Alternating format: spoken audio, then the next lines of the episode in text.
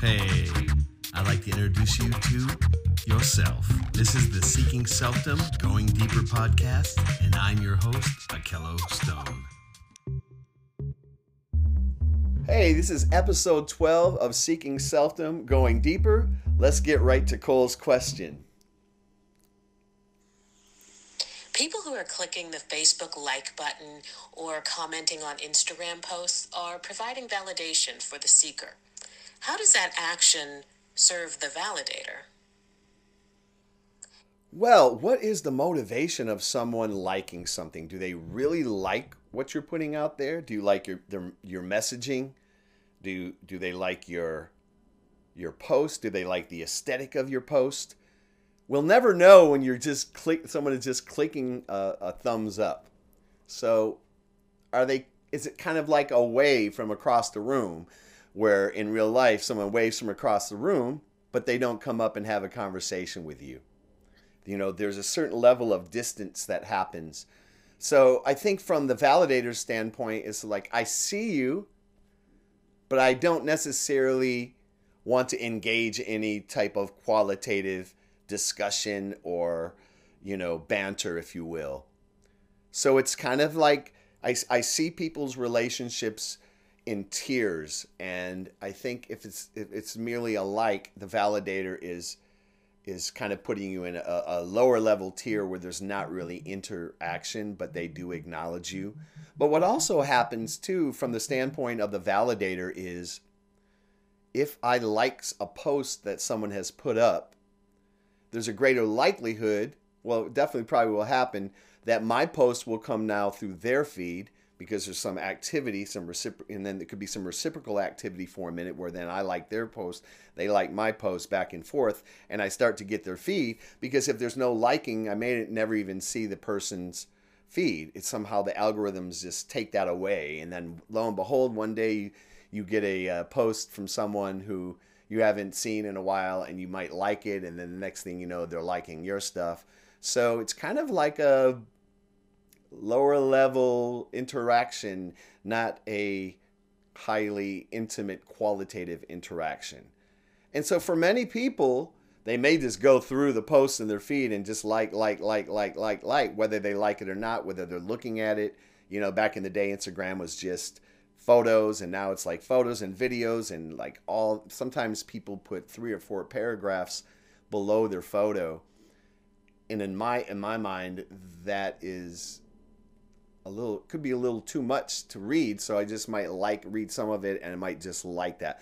But if they're liking all those posts they're actually generating this algorithm so that your post goes through their feeds and hopefully they'll like it. And hopefully someone that looks at their feed and looks at what they're liking will then see your feed and go into your social media and may like some of your posts. So it's almost just kind of like this give and take over and over that could go endlessly. Um, i remember putting out a web series called Yoga Intervention. And I think maybe for six weeks, I would just go onto Twitter and I would search for yoga, anything related to yoga. And I would like send, you know, I would uh, send a link or, or like or follow. And I would do all that. Now, and, and then when it really came down to it is like, that is just really not my motivation, you know, for putting content out there. It was almost as if, I had to play this whole other game, which is taking away from the content that I could be creating and the messaging that I'm trying to put out there. So it's it's a complicated game, if you will. It's kind of like a game, isn't it? You know, the likes and likes and likes. There's no don't likes. Um, there's various things on LinkedIn, but again, you know, what does that really mean to the validator to like? Do they really like it, or are they just trying to increase their you know, channel distribution. We don't know, but there are many ways to look at it. Selfies are a common form of social media meant to provoke a personal connection with viewers. They want positive feedback but have no control over how people react. Why do you think it's so devastating to receive negative feedback from people you don't know and have no real impact on your life?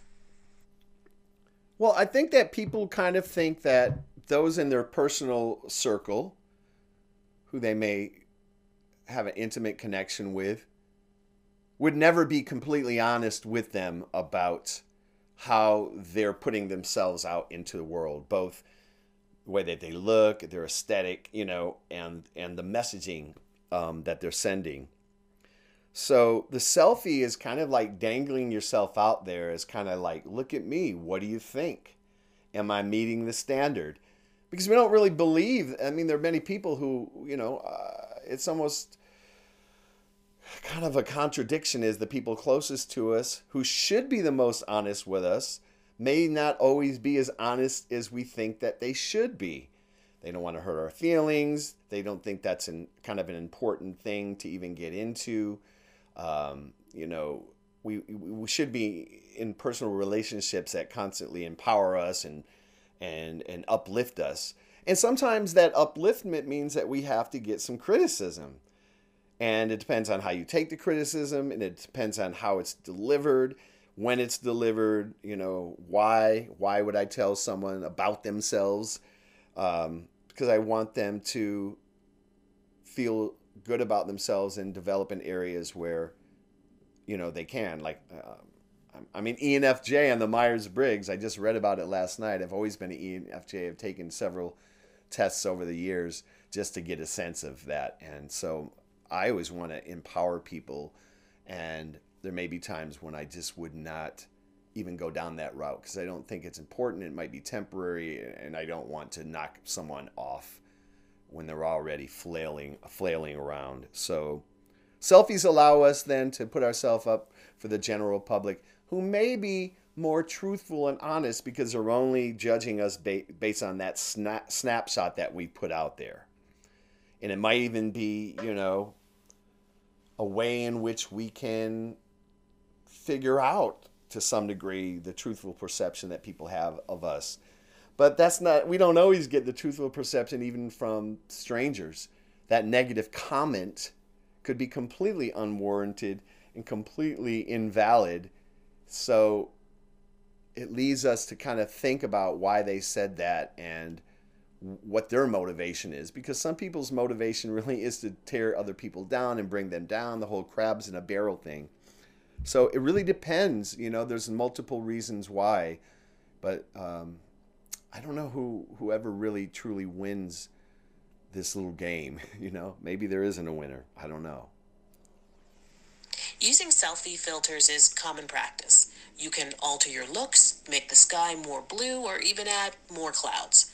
There's a filter to make just about any photo look perfect. When did reality become not good enough? I think reality being not good enough has been around for a very long time.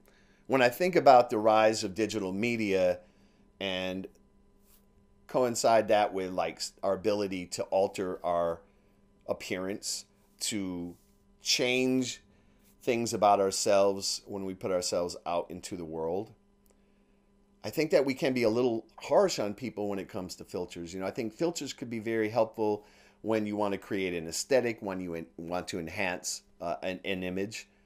But also, filters can go a little bit too far where the person looks almost like a doll or like almost inhuman. There's just too much editing that happens. You know, it's like it's like facelifts, for example.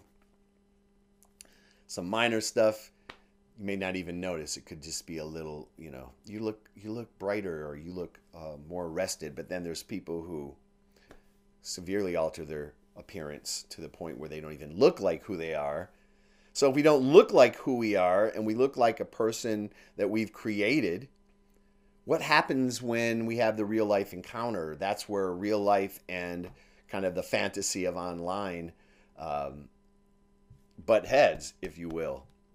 So magazines have always altered the appearance of people in them, models and whatnot, all the way to changing the you know the width of women's hips and bringing their waist in. If you've ever watched, you know, a video, kind of a, a, a um, what is it, a, a sped up video where they take an image and they stretch the head out a little and nip you know tuck this in a little bit you know it's one thing to like remove like a some acne from your face or um, you know the red eye you know if you have red when i don't think people have red eyes but remember the red eyes those kind of things, maybe kind of smooth out a few little things here and there. But when you do it so much, you know that the imperfections are gone and that's not reality right? Everybody has imperfections. Everybody does. Everybody looks different than their selfie photos right? I mean you could put a selfie photo on that looks exactly like you